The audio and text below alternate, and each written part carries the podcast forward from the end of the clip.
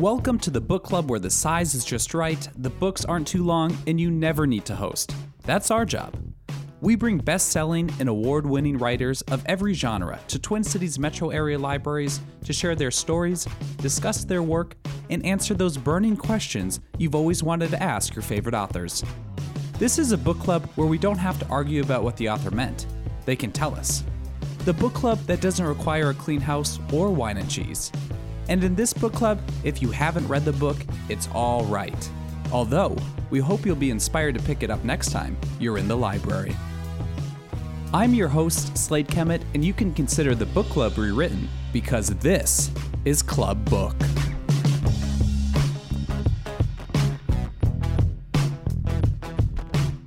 This podcast features Deborah Blum at Dakota Public Library Galaxie. Best-selling author Deborah Blum is one of America's foremost science writers and one of only a handful to find publishing success writing about the history of science. Blum's debut, The Monkey Wars, in 1994, grew out of a Pulitzer Prize winning series she wrote for the Sacramento Bee about the ethical implications of primate research. Blum's follow ups demonstrate her research range Sex on the Brain, The Biological Difference Between Men and Women in 1998, and Ghost Hunters William James and the Search for Scientific Proof of Life After Death in 2007. Blum's popularity grew still further in 2010 with The Poisoner's Handbook Murder and the Birth of Forensic Medicine in Jazz Age New York. One review lauded The Poisoner's Handbook as a vicious, page turning story that reads more like Raymond Chandler than Madame Curie. Blum's newest book, The Poison Squad, one chemist's single minded crusade for food safety at the turn of the 20th century, follows a similar vein. It tells a surprising, sometimes stomach churning story of the unsung heroes we have to thank for today's food industry safety protocols. Thank you. I'm really happy to be here and, and to be talking about this book, which is a, hist- a history of science book that turned out to my surprise, to be incredibly timely. So I'm going to start just by telling you a little bit about how I got interested in it. I'm uh, um, have been writing about things that are will kill you for about a decade. I know it makes me sound a little creepy, but I'm really interested in poisonous things. And so, Poisoner's Handbook, which came out in, in 2010, uh, got kind of got me started on that, and I stayed really fascinated in, in things that can kill you or, or harm you or injure you. Uh, and in part because they're really interesting chemically, right? We live in a chemical world. I'm standing here inhaling chemicals at the moment. So the things that are bad for you, the things that are actually harm you chemically are rare and devious, fascinating chemistry. And so I became very fascinated with that after Poisoner's Handbook, I wrote uh, uh, a column, an online column for the uh, New York Times called Poison Pen. And it was while I was working on that column that I heard about this experiment. I was interested, I'm always interested in the history of things. How did we get here? What was it that happened in the history of science that brought us here? And, and this is one of the weirdest experiments ever done by an American scientist because it involves the hero of my story, Harvey Washington Wiley, makes a decision in 1902 that the only way to test dangerous additives in food is to skip animal research and just poison young workers for the federal government. And so the Poison Squad experiment is exactly that. He persuades young men in their 20s who work at the federal government to dine really dangerously on the popular additives of the day, which included things like formaldehyde. And these experiments set the beginning of us looking at food safety in a very different way and underlie some of the consumer regulations that eventually came today. And Wiley himself was one of the drivers of the first consumer regulation. So I want to then show you this picture. I think it's actually in the book too. So I'm going to do a low tech thing here and point, uh, but this is Harvey Wiley when he first came to the USDA in 1883. and this is his sort of merry band of chemists. And, and what you have to understand for the backdrop of this story is in the 19th century, we have no federal consumer protection regulations whatsoever. There is no FDA, there is no EPA, there is no Consumer Protection Bureau. The government doesn't protect consumers at all. And so the only agency in the United States that's interested in food safety or food quality is the Department of Agriculture because the Department of Agriculture is the only federal department that has any jurisdiction over food. Now, and, and Abraham Lincoln had started the USDA. It was, and people forget this, but he was actually the person who started the USDA because he had grown up in a farm family and he felt that the federal government needed to have farmer representation at the national level. And within the USDA, which was tiny, there was an extremely small little group of chemists, the Bureau of Chemistry, and they tested, did all kinds of chemical tests re- related to agriculture. They didn't really look at food and whether it was safe or not until Wiley comes in 1883. He had been a professor of chemistry at Purdue. Purdue had exactly six faculty members when he was a professor of chemistry there, um, including the one professor of chemistry which, who was Wiley. And Wiley was the son of a uh, an evangelical preacher. His father was a conductor on the Underground Railroad um, in Indiana, where he was born. And so he had been raised in this very go out, do good, make a difference kind of way. And he started doing tests of food, uh, what I want to say, I guess I should say, not food safety, but he was looking at food fraud when he was in Indiana. And he did a lot of tests looking at things like honey and syrup, and in which he was able to show that for the most part, honey and syrup sold in Indiana was really corn syrup, dyed and labeled syrup or labeled honey. And this, there was such an industry in faking honey and syrup that they actually had particular companies that would make fake honeycomb that you could put into the corn syrup to make it look like honey. So he brought that to DC and he said basically, if this is a problem in the state of Indiana, I'll bet it's a problem nationally. And so in 1883, he took this group of chemists. This is very 19th century. You don't see any women because women were not chemists in, in the 19th century, and they uh, often could not even get into a chemistry program. So this is why these guys look exactly like this. But he took these guys and he said, let's look at everything. And starting in the 1880s, his department starts doing a national look at food quality in the United States. Um, and they look at everything. They look at dairy, they look at meat, they look at canned vegetables, coffee, spices, cocoa, you name it, they're looking at it. And I'm going to come back to that because I want to drop back just for a minute. This is from the cover of a book that was published in England in 1820 by a food chemist named Frederick Accum. And, and the reason I wanted to show it to you, partly I'm showing it to you because I love it, but partly because Frederick Accum in, in 1820 was saying food is really dangerous and we were putting poisonous chemicals into it, we were putting heavy metals into food.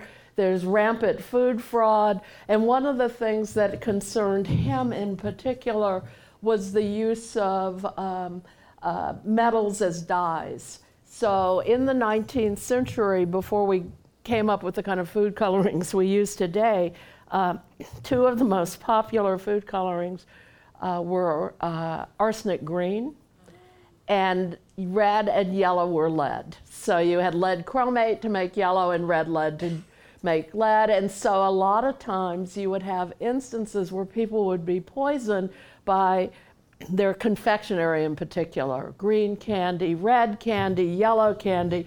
And in fact, I have a lot of skeletons in this slideshow.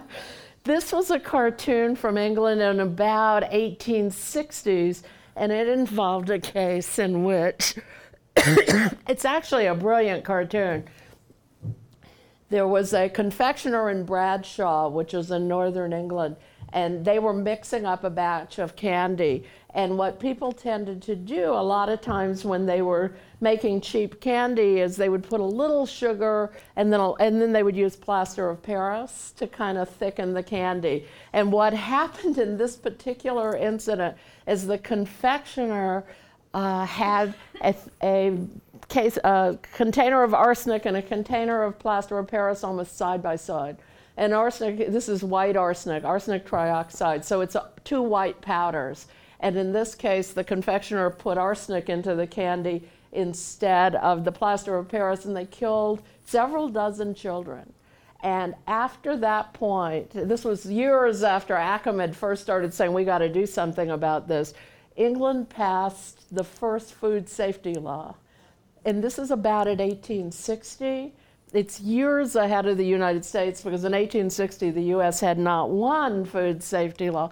There were some states that um, did have food safety laws, uh, and they would. Some of them will surprise you, uh, at least given modern politics. Massachusetts, where I live, was one of the first, and it had a food safety law in 1880. But the other states that came in and really stood up for consumer protection were a lot of states that we tend to think of as red states now. So, two of the states that really led the country in fighting for safe food were North and South Dakota. So, and Indiana passed a food safety law way before the federal government, too. So, you see a lot of these states in this time being much more progressive, right? And you see those states, if you really look, for instance, at this is a slight side trip, sorry, but if you look at uh, women's right to vote, you're going to see it in states like, I think Wyoming was the first, Montana. So, not on the East, the educated East Coast, but on these new progressive Western states, you start seeing women getting the right to vote way before you see it in the more established states. So, continuing with the candy theme, among the things that Wiley and his inspectors start looking at is candy. This is a picture that they took of a candy factory. This is before there's any kinds of standards for hygiene, safety. So, this actually was a candy factory in the late 19th century. And this is a page from one of Wiley's inspectors' books. if you can read it, you'll see, again, my low tech pointing here. Uh, after eating of it, one child died. So, this is again this very heavy use of dyes like arsenic and uh, red lead in candy. And, and the thing that is so fascinating to me about this time in history is this is a pre regulatory era, right? There's no regulation. All of this is legal. So, you have this moment where I am a manufacturer of candy, of food, of drink, and I really can do anything I want, right? I can do anything. And the government is never going to tell me I can't because there's no laws to say that I can't. And so, even though they go there and they're hunting down this incident in the United States where children are also dying of poisonous candy, uh, they can't actually bring any charges. But the next skeleton in my um, series of skeletons has to do with milk. And I want to talk about milk because it's such a good case study of everything that is wrong with the food supply in the 19th century in this era. I'll tell you that one of the things that was surprising to me, I started looking at this because I was looking at Wiley's experiment. Why would anyone feel so desperate, right? Why would you feel so desperate that the way that you decided to run a test was to go direct to poisoning your fellow government workers, right? There has to be something that's really driving you there. So I started going back and saying, well, what's going on with the food supply? And so some of the stuff I'm going to tell you about is from Wiley, but some of this, in particular milk, milk is a great case study uh, of what uh, a single sort of food object or food or drink object might have looked like before we had any rules about how it was handled. So, milk in the 19th century. This is a um, cartoon by a very famous political cartoonist named Thomas Nast. and it's at a marketplace. And this was a lot of the ways that people got their milk. They would go to the marketplace, there would be a milk seller with big containers of milk. They'd dip it out for you, you'd take it home. If you had money, sometimes it would be delivered. Um, the delivered milk wasn't necessarily any better because here's what's going on in the dairy industry. One, um, dairymen, I actually have another cartoon of that. Uh, one of the most common practices for dairymen is that, and you see this here, here's the pure country milk, and then behind it are the uh, dairymen watering down the milk. So, what happens in the 19th century?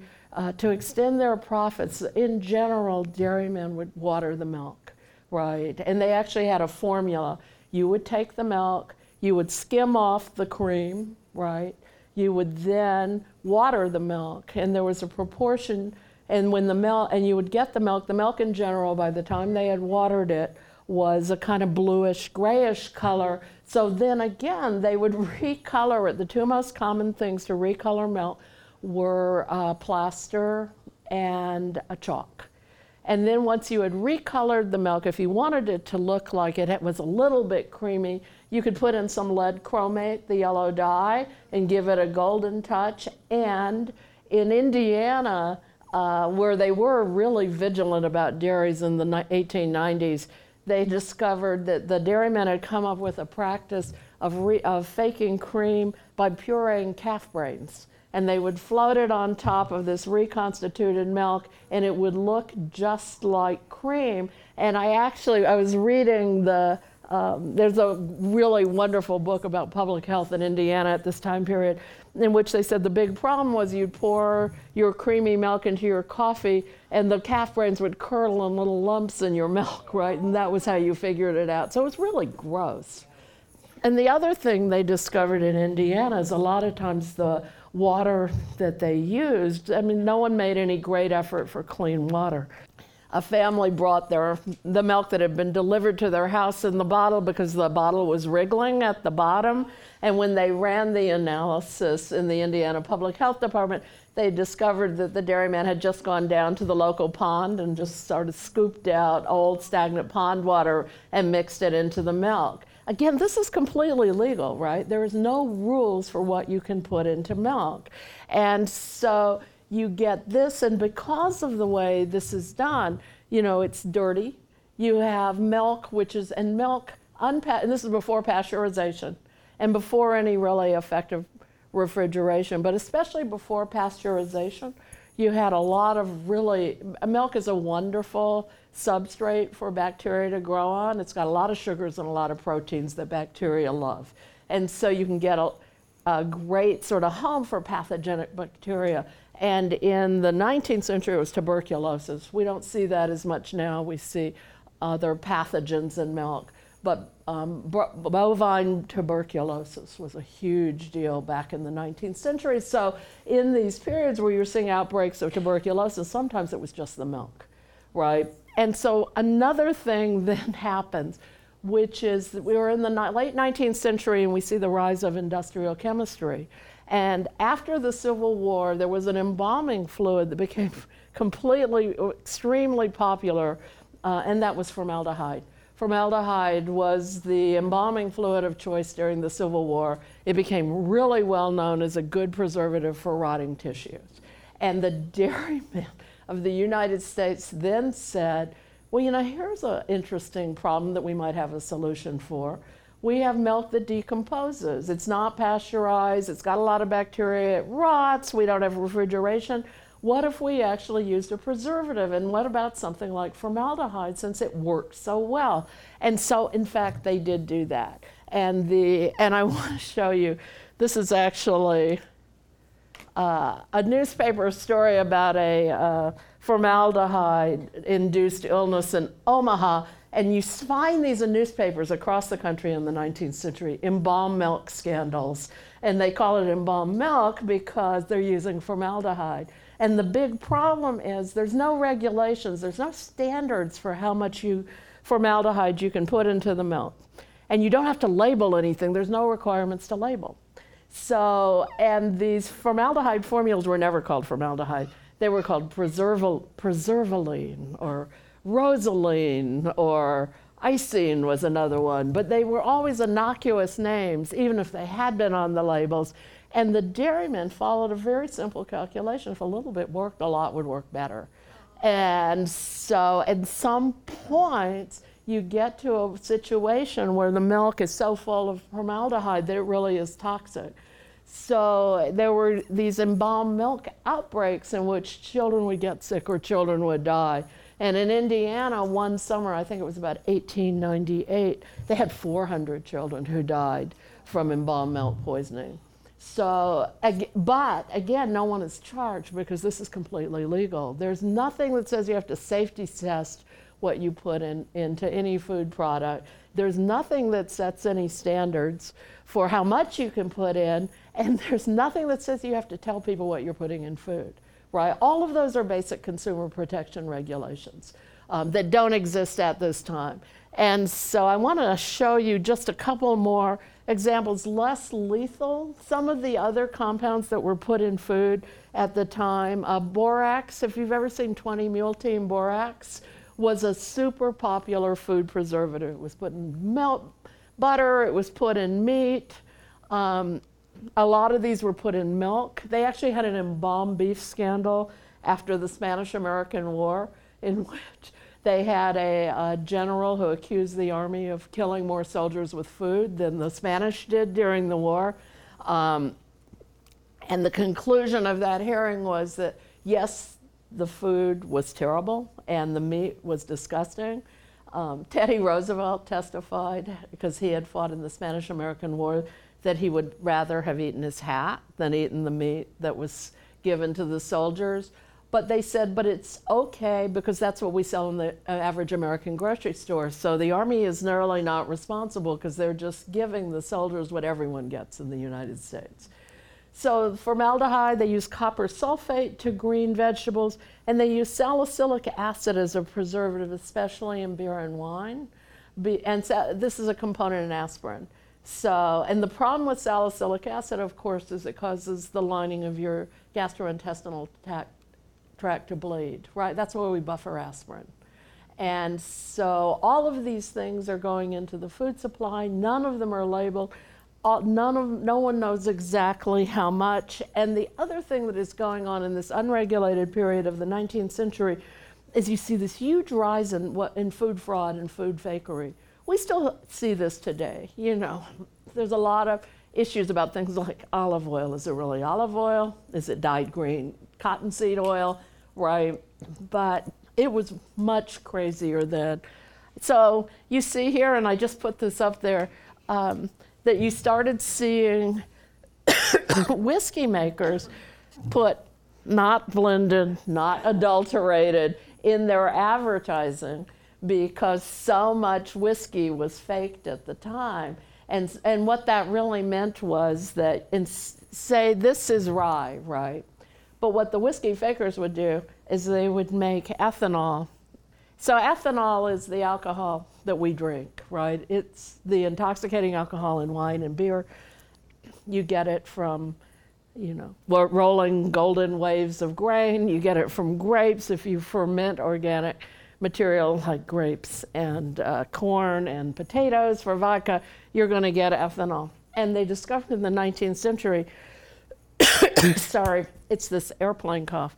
Um, they discovered in the 19th century that they could um, just synthesize it in the laboratory, skip the plants, and just make it in giant vats in a laboratory. It's a, basically a chain of carbon, hydrogen, and oxygen.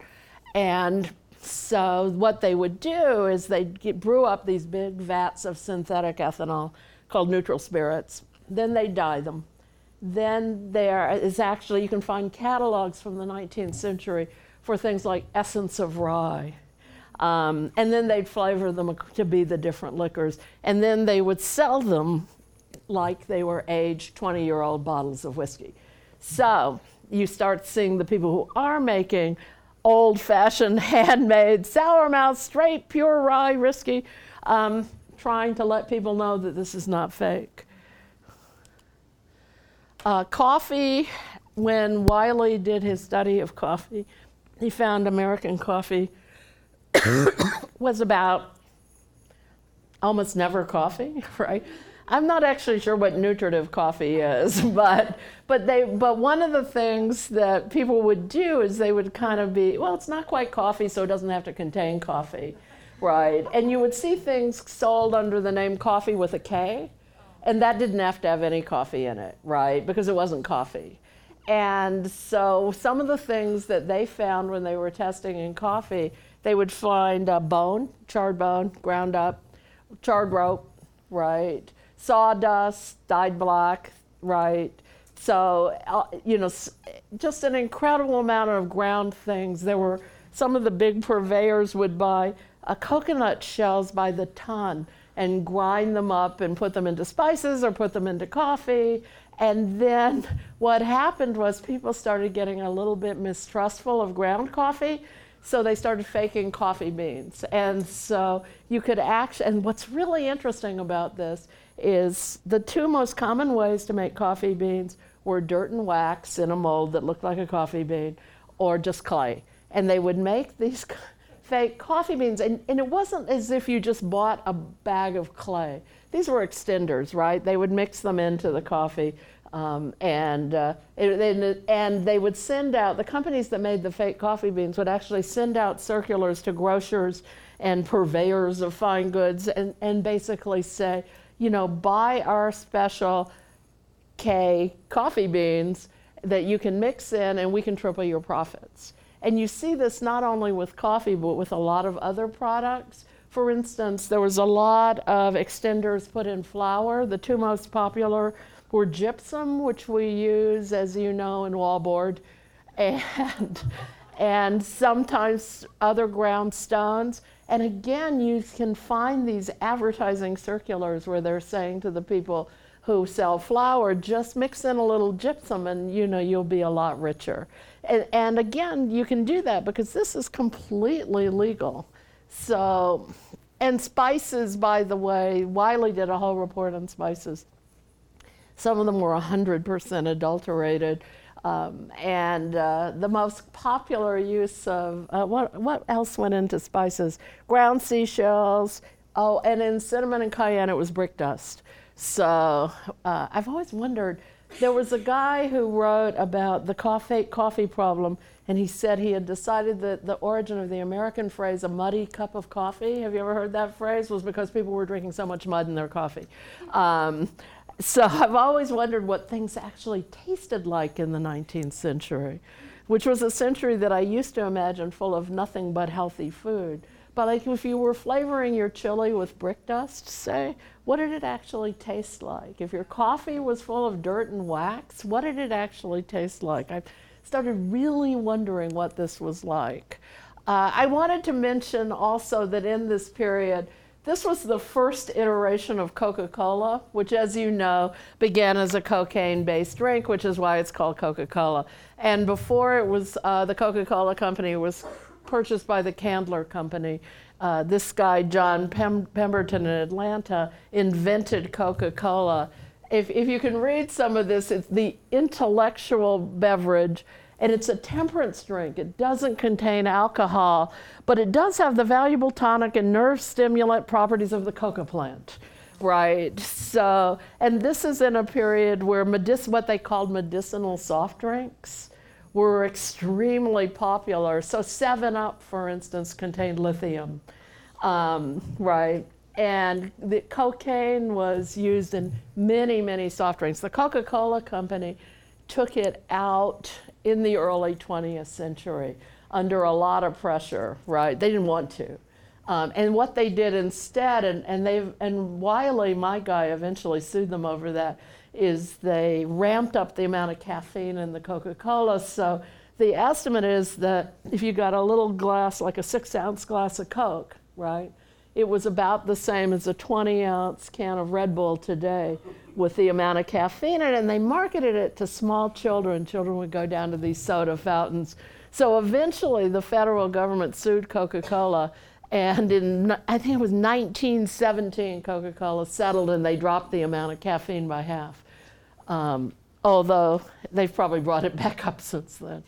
Um, and, and there were other things like this morphine in kids' medicine, right? There was just, so you have both the problem with what you with you know snake oil medicine and, and these kind of remedies, and you have the problem with fake food. And so this is Wiley's poison squad. And so he goes, he persuades Congress to give him $5,000, which was a lot more money than it is now in 1902. And he creates these experiments with these young men here. Um, and what they did is they just advertised we're going to run an experiment, here's how it's going to work. We will give you three free meals a day, seven days a week. And we will hire, and they did, I'll just show it to you, a professional chef from a fancy hotel who will weigh and measure everything. And in fact, the food that they used was great. It was all, you know, they went to local farms. It was true farm to table food. They none of the food could have preservatives, right? And so and the deal was though you would get three free meals a day. They built this dining room in a basement in the agriculture department. They built a kitchen, so it was like a, a rooming boarding house of sorts, rooming house. Um, and these guys would come, they would eat these meals. They had to agree not to eat anything else. They couldn't go out for a casual beer. They couldn't eat or drink anything that came didn't come from this kitchen. They had to be tested all the time, blood tests, urine tests, right? They were weighed. They brought in samples. They uh, were tested by doctors. All of these things. And the other thing they had to do is they would sit at these tables with these amazing meals. And in any given case, one table would just be eating the glorious farm to table dinner, and the other table would be eating that plus little capsules of whatever compound that Wiley was testing at the moment. And what was really interesting, so one of the reasons he does this, why does he does he sits down and he deliberately poisons these young men, right? And these guys stay in these uh, experiments for weeks and even months, right? And they ratchet up the dose of these different additives trying to see if they have a health effect. And there's really no testing of these things at the time. And so these guys sit there, and they actually had a sign in front of this. I couldn't find a good picture of it, but they had hand painted a sign that said, Only the brave dare eat the fare, right? Um, and they really saw themselves as doing a public service. They got volunteer people wrote them from all over the country. Put me in your, I have a cast iron stomach. Take me, take me, right? I want to do this for the, you know, I want to know what's going on. And he starts doing these experiments. He'd actually called them a hygienic table trial. And uh, the Washington Post, which had a reporter who was truly fascinated by this, nicknamed it the Poison Squad. And Wiley, when he testified to Congress about the first experiment, he said he actually had he had started with borax. It was super popular and widely used, and he hadn't expected it to be all that bad. And then these men started getting sicker and sicker and sicker. And they got really sick by the end of the experiment. And when he went and testified before Congress, he said, I didn't see that coming. I picked the most benign thing to start. And he said, I was converted by my own experiments into saying this has got to stop. I mean, he had done lots of other things to try to stop it, but this for him was the breaking point. And so the other thing that happens here is that for the first time, this is getting huge national coverage, right? The Poison Squad is front page news. there's songs written about it, there's minstrel shows, it's a theater. It's like getting all kinds of national attention. And basically, as they go through each of these compounds, every story is saying, by the way, your food is poisoning you every day, right? And there actually was a move among some Americans to quit buying manufactured food and you know do home canning again. Um, and so now you're starting to get people being really outraged, but American corporations really fought against all efforts to regulate. They put huge amounts of money into stopping it. They, yeah, I know you're surprised, right?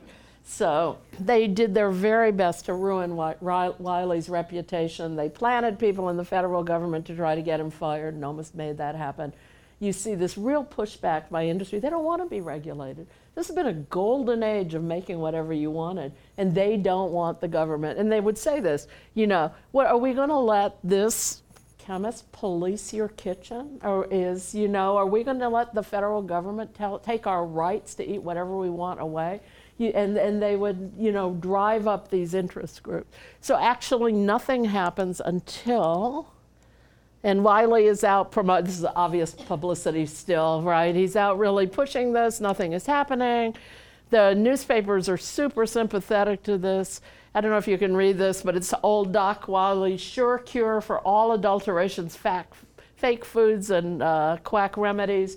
There's enormous amount of attention being given to this, and nothing happens until I actually love this. This is a postcard made by uh, the Swift Company. They were meat packers based in Chicago, and it's very romantic looking, actually, I think. So here's what happens. Almost everyone here probably has heard the story of the jungle.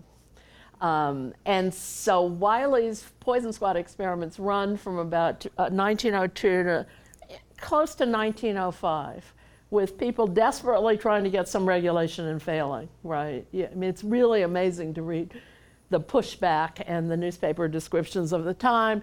And then what happens is in 1905, actually, Upton Sinclair serial does a serial publication of a book called The Jungle. And Upton Sinclair is a freelance writer. He's really poor. Being really poor has led him to become a socialist, right? He has total sympathy for the underpaid worker, and he reads about a book, a butcher strike in Chicago that was like beaten to dust by the Packers, and he is just enraged, and he actually writes to uh, the editor of a newspaper in Kansas. Kansas was a hotbed of socialism in the early 20th century. It, there were more socialists in Kansas than almost any other country, I mean, state. It's hard to believe and they published the leading national newspaper, socialist national newspaper, which was called Appeal to Reason. So Upton Sinclair, who lives in New York, writes to this editor in Kansas. He tells him a story about the strike, and then he writes him back because he's an, also a novelist, and he says, "I'd like to do a novel based on the struggle of the meat workers in Chicago." And, and as you've probably heard this quote, he later famously said, uh, that when he wrote The Jungle, he had aimed for America's heart and instead hit it in the stomach. Um, and so he goes, and, but this is what makes the ju- jungle so powerful. Upton Sinclair goes to Chicago. He lives in a settlement house that was owned by a friend of Jane Addams, who's a very famous settlement house worker and leader and pioneer. and he's so poor, he wanders the stockyards and fits right in. People can't even tell him from an underpaid meatpacking worker because he's just as shabby as they are. And so he spends weeks taking notes and gathering information. And he writes this book, but what but the book is just not his invention of what it's like. It's got all these details. And the details are really horrible, right? Uh, I mean, the jungle, there's actually no evidence that workers fell into the sausage making. Um, pits and ended up in American lard around the country, as he certainly implies in the jungle. But a lot of the stuff that's in the jungle describing the process, the rotting meat, and other, the blood spattered walls, the mold growing on things that are then given borax baths and shipped out, all of the horrible details, those were real. And so he writes this book. It runs as a serial novel in Appeal to Reason he uh, has a publisher, Macmillan, and his editor at Macmillan is like, this book sucks, right? It's full of this horrible, gruesome detail. I hate it, and none of my friends like it either. And Macmillan cancels his contract. So at the end of 1905, all he has is a novel that's been published in a socialist newspaper. And he has lost his New York publisher. And so he takes his book and put literally puts it in a briefcase and knocks. You couldn't do this now, right? They'd be, where's your agent?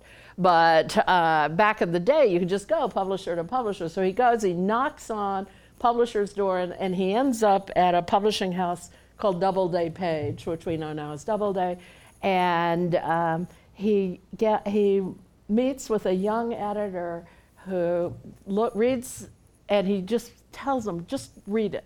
And the editor takes it home and reads it, and he says, You know, I think I could do something with this. And so he talks um, Walter Page and Frank Doubleday into buying the book. And they see, and they read the book, and they say, Oh, this can't be true, right? This is wrong. This can't be true. And they sent it, they sent the manuscript to the Chicago Tribune. And the Chicago Tribune, which was very cozy with the meatpacking industry, sends it to a worker for the meatpacking industry to review. And they sent Doubleday Page back this long analysis saying, no, no, no, no, no, no, no. Everything is pristine and perfect in the Chicago meatpacking yards, and this is all nonsense. And so they decide to cancel the book. And, and poor Upton Sinclair goes down, I mean, literally with bags of books and medical things, medical um, journal articles, and he walks them through everything that he has done and shows that the Chicago Tribune response cannot be factually correct, right? And so they say, okay, we'll fact check your book. This is actually what I think people don't realize is so interesting about the jungle is that it's fact checking and, and it's journalistic underpinnings that made it so powerful. It's a good novel. I mean, it's a very theatrical novel, but but more than that, it's rock solid based in reality. So Doubleday Page send the editor and their lawyer to Chicago, and they come back and they say, "Oh my God, it's worse. It's worse than in the novel, right? It's just terrible." And so they say to him, "Okay, we're going to publish this book. We're cutting out sixty thousand words of your ridiculous socialist preaching." And so they publish The Jungle, and they send a copy to Teddy Roosevelt, and Roosevelt reads it and he goes, Oh, this can't be right, right? So he sends his own investigators to Chicago and they come back and they say to him, It's so much worse than in the book. And they draft this report. I mean, when you read this report, you, I mean, you almost you have to sit down and, and it's just so horrifying the descriptions of the meatpacking industry. It doesn't look anything like this, right?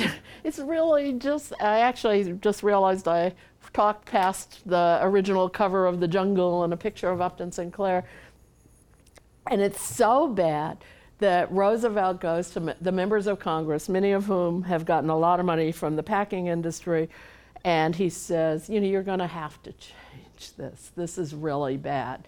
And they don't want to. So he, he blackmails them with the report. He says, if you don't do something, I'm going to release this report. And they say, fine, right? We're still not going to do anything.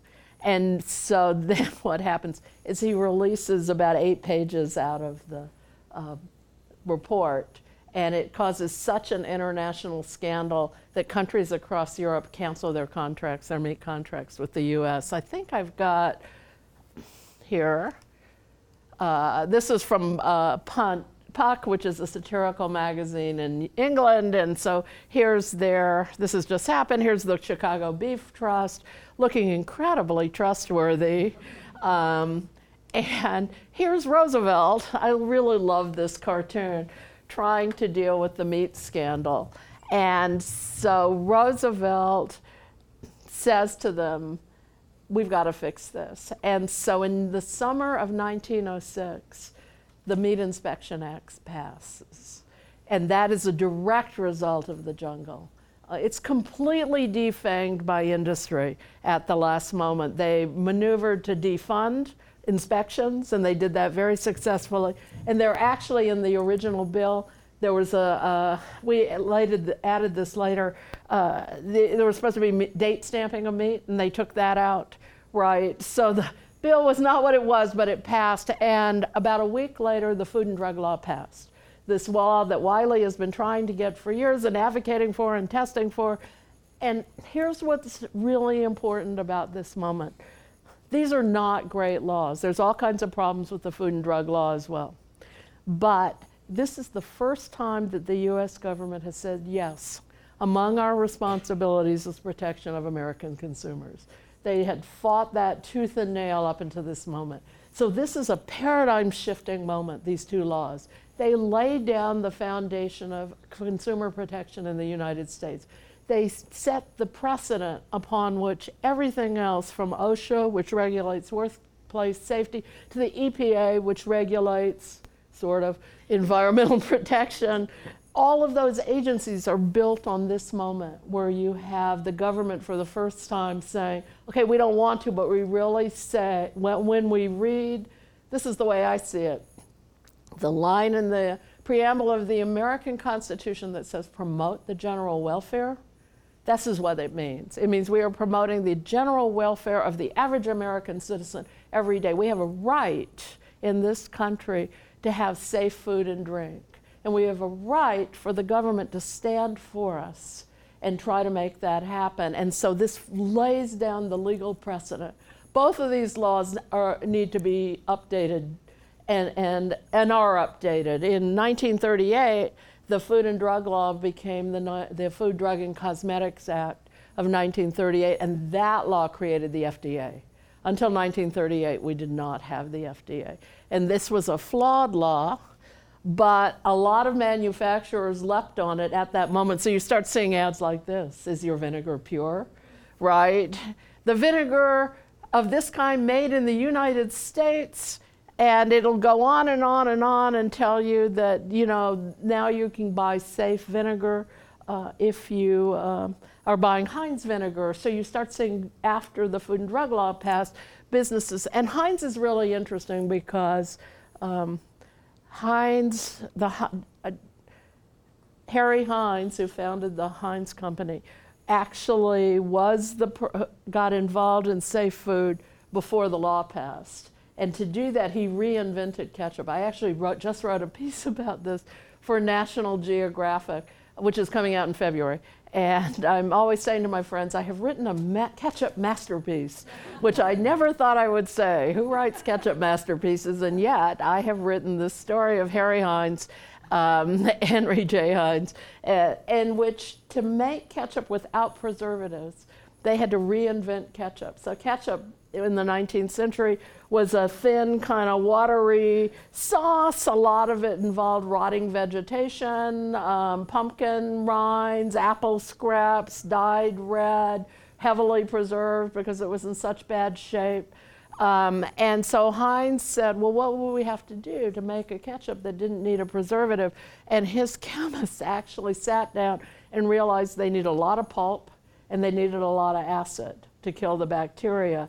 And so they actually invented this thick ketchup we see today was invented at this moment, right? when we're trying to figure out how to do preservative free food. It wasn't all altruistic, and he said that, right? He could see Americans starting to make their own ketchup again, and he wanted to stop that. So, but it was still really interesting. So Wiley goes on. What, what happens to Wiley is that everyone is so pissed off at him um, after the Food and Drug Act passed, and he also gets, and I won't talk about that, but what the other thing that's really interesting about these two laws is they lay down consumer protection and they also lay down the complete corruption of that consumer protection almost instantly so that you can really look at the way government is holding hands with industry behind the scenes in not just the passage of the law, but how it's enforced. And Wiley gets into so many fights. He was completely um, unbending about consumer protection. It was consumer or nothing. And this eventually gets him in so much trouble with the government that he leaves the government and he goes over to uh, Good Housekeeping, which is a crusading magazine of the time.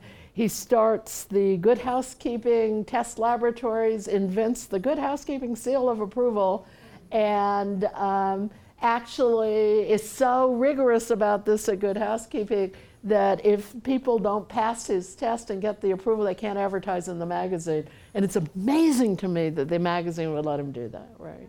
Um, and he wrote a column, Common Mistakes About Food, um, during the 1920s and crusaded relentlessly for better food, better eating habits, safer food, right? Getting bleach out of flour was one of his causes, right? Um, having um, corn syrup called corn syrup instead of corn sugar which the corn industry was working on even there, even then.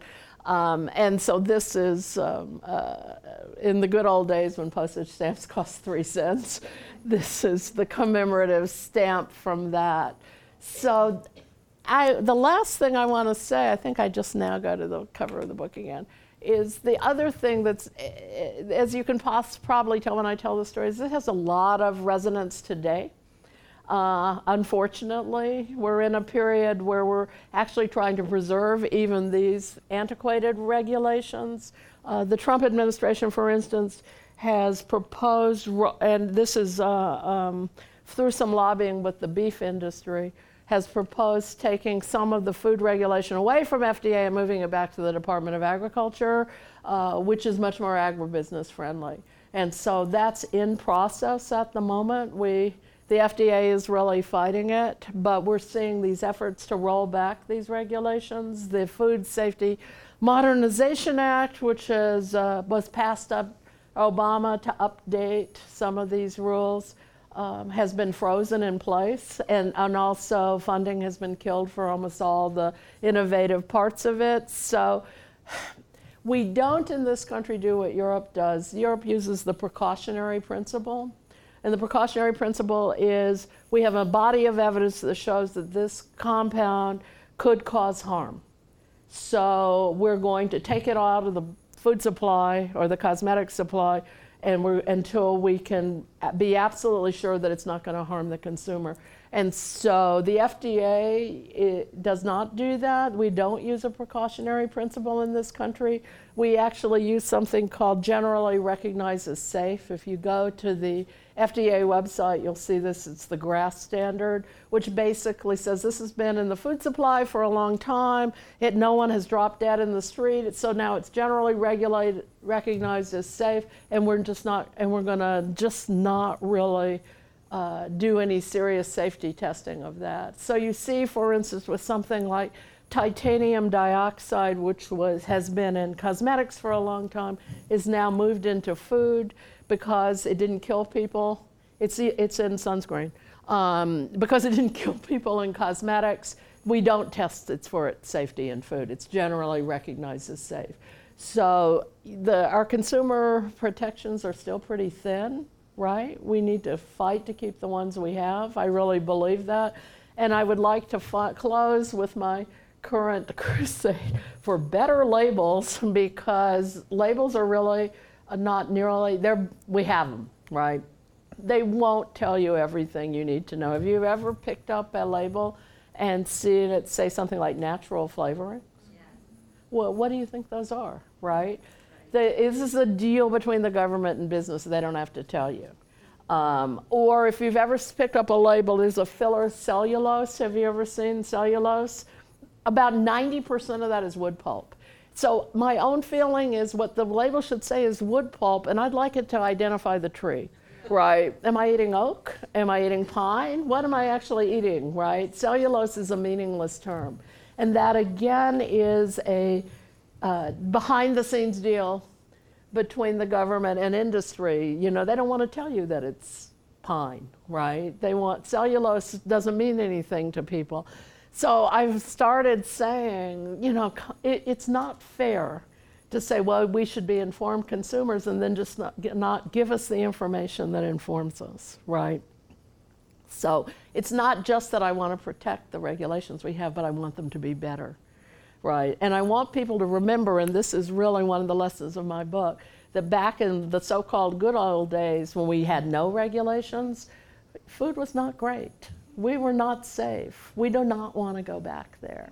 So, with the previous book I did, the uh, Poisoner's Handbook, which was about forensic toxicology, was a documentary on PBS called The Poisoner's Handbook. Um, so, arsenic's really interesting. In the 19th century, arsenic was widely known as the inheritance powder um, because it was a perfect poison in the 19th century. So, what's a perfect poison? A lot of these additives will, you know, food additives don't taste. And arsenic is tasteless and it's odorless. So, you have a poison, it's tasteless and odorless, so it's not going to give you any warning. It mimics natural illness. Arsenic is a broad spectrum poison at the acute level. It actually, if you geek out about this kind of thing, uh, it disrupts cellular metabolism. And it, but what you'll get is a gastroenteritis. You don't feel well, you've got an upset stomach. And in the early 19th century, uh, there was no test for any poison in a corpse. The way that they would try to determine if someone had poison is to feed, feed the last meal to the dog. And if the dog died, they made a presumption of poison. The person who changed that was a British chemist, James Marsh, in about 1840. And he got a absolute obsessive quest to find arsenic in a body. And he was able to do that in the 1840s. And what's really interesting, if you look at homicidal history, is that poisoners start, then start using plant poisons because they're not detectable. And we did not learn how to detect plant poisons in a corpse until, I want to say about 1870. And the first plant poison or plant alkaloid was nicotine, uh, which was, came out of a famous murder case in Belgium. Um, and, in which a, a, man murdered his brother-in-law for his money by stewing up tobacco leaves. Um, and so you see, and then when we get industrial chemicals, we have the same problem. Brand new chemical formula. How do you find it? I don't know how to find it, right? Um, and and we do know how to detect most of these now. The tricky thing, bringing it back to something like arsenic in food, is now we're talking about low dose toxicology, and that's a very different. So, just really quickly, arsenic at a very toxic level, which is like a couple of teaspoons maybe, a couple of teaspoons of arsenic will kill you, and it'll kill you that day, right? But arsenic at the kind of levels that we find in food, which is part per billion or part per million, works very differently in the body. And it turns out this is what makes it so tricky that arsenic at these very low dose levels is just corrosive at a cellular level. So if you look at levels in arsenic in, in drinking food, um, the EPA standard for arsenic in drinking water is 10 parts per billion. It was 50 parts per billion in the 20th century. And, and under Clinton, they moved, they did uh, a bunch of analysis, and they said, man, 50 is way too high let's move it to 10. And when George W. Bush came in, he said, We're not going to impose this unreasonable standard. We're going to do our own research. And so the Bush administration did their own research with arsenic. And they uh, realized that what it really needed to be was three. But they made an economic, brokered an ec- economic compromise. A lot of um, uh, you know, cities and utilities didn't, water utilities didn't feel like they could get it down to, ten, uh, to three. And so in the United States, it's 10. And if you actually go and look at the EPA documents on that, they calculate the number of additional American deaths because of that difference. So, so what's going on there? So arsenic at the part per billion level, and I'm going to get to food in a minute. Arsenic at the part per billion level is corrosive to certain kinds of cells. It damages immune system cells, it damages cardiovascular cells, and it damages them at these levels. If you get up to about a part per million of arsenic in drinking water, there was a famous case in Taiwan, an outbreak of what they call Blackfoot disease because they had arsenic in their well water. It was naturally occurring. Arsenic's a naturally occurring element. It was arsenic in their drinking water at about a part per million, and it was so corrosive to people's circular system that they developed gangrene. Um, and it just broke down, right? At, at, the levels we get in the United States, it's, an, un, it's a, an underlying factor in cardiovascular disease. We haven't figured that out entirely, but we know from looking at, again, naturally occurring arsenic at well water in Bangladesh that people there who live on a diet of rice, vegetables, and fish have rising levels of cardiovascular disease related to arsenic in the water. So, arsenic, I mean, it's related to some cancers as well, but they're fairly specific. But the cardiovascular link is really strong and really troubling. So, what happens is arsenic's a naturally occurring element. There is one grain that is a natural vacuum of metallic elements. Arsenic's metalloid, and that's rice. The rice plant is, has a really sophisticated transporter system for removing metals from soils. It's not a hyperaccumulator, but it will pick up cadmium and it will pick up arsenic. And so, in areas where there's naturally occurring arsenic, or in areas like the American South, where we used to use arsenic pesticides, lead arsenate and calcium arsenates were the preferred pesticides before we developed things like DDT, chlorinated hydrocarbons, and the organophosphate pesticides. And you can actually go in Wisconsin, where I used to live. They have arsenic maps of the state where you're not supposed to plant things related to when they used to plaster Wisconsin with arsenic pesticides. We grow a lot of rice in the south in areas where we used to grow cotton, and those were loaded with arsenic pesticides. And so, and there is also arsenic related to the Mississippi River Delta in that area. And so, arsenic grown in the American South is really I mean, rice grown in the American South is, re- is really high in arsenic. There, you can see this on the FDA. The FDA has pages about arsenic in rice. The FDA, about three years ago, made a strong recommendation that parents quit feeding their kids rice cereal because arsenic causes cognitive problems, and they did not want children to be fed rice cereal on a regular basis. I say this as someone who fed both my children absolute tanker truckloads worth of rice cereal when they were little. And but there is that information too. And under the Obama administration, the FDA was moving to set a safety limit on arsenic in food in the United States, and that died the minute Trump came into office. But you can, so you can find all of that information there but you cannot find any action. So the other thing about having regulations is you actually have to use them, right? So, and that's a real problem with, I mean, it's not like you're going to eat rice today and drop dead on the sidewalk. And it's not like there's some wonderful work uh, done at places like Dartmouth College, especially looking at where they have a lot of naturally occurring arsenic in well water up in New England. There's an arsenic belt. There's one in Wisconsin too um, where they actually, there's whole areas where you're just not supposed to use the well water in Wisconsin because of the naturally occurring arsenic. Um, but they've actually looked at some of this cognitive stuff, effect on the immune system. Children of moms who are drinking a lot of arsenic rich water get a lot sicker. They can trace that to specific immune system damage. Do we want the government to actually set some limits? Well, you sure, right? We actually do. And so there's the other part of being an informed consumer, right? How much arsenic sh- should I eat every day? How much rice should I eat every day, right? What should I, you know, what should I give up? How do I be an informed consumer when the government is not testing and telling me these things, right? Or industry isn't. So I'm going to close on my best advice on low dose toxicology, which is what I practice don't eat the same thing every day. Don't sit down with the same, don't have the same breakfast cereal every day. Don't eat the same thing every day because the one thing we know from low dose toxicology is these tiny amounts do damage if they're repeated, right? So uh, uh, arsenic cycles out of your body in two days. So you could eat a vat of rice on Tuesday. you wouldn't want to, but you could eat a vat of rice on Tuesday, and by Saturday, you, the arsenic would be out of your system. Don't eat the same thing every day. Variety really is the spice of life, and that is really good advice from me, Miss Poison, to you. Thanks, guys.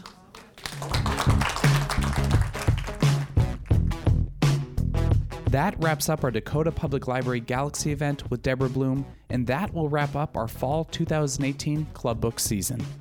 Make sure to check back with us in February as we announce our spring 2009 season lineup with more great authors. Podcasts of previous discussions can be found on our website and iTunes, so if you have a minute, check them out. Over the past 10 seasons, we have had some incredible writers speak about their work, their process, and their journey.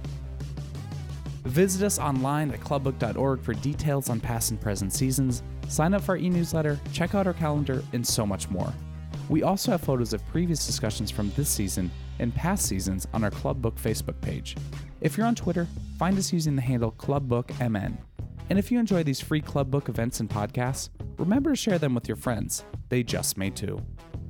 Thanks again to all those who make Club Book possible, including MELSA, Library Strategies, and Minnesota's Arts and Cultural Heritage Fund. Our sponsors include Minnesota Public Radio, MinnPost, and Common Good Books, where you can purchase all the books featured in Club Book. Finally, a very special thank you to all the libraries hosting events this season. That's it for Club Book, the coolest club in town.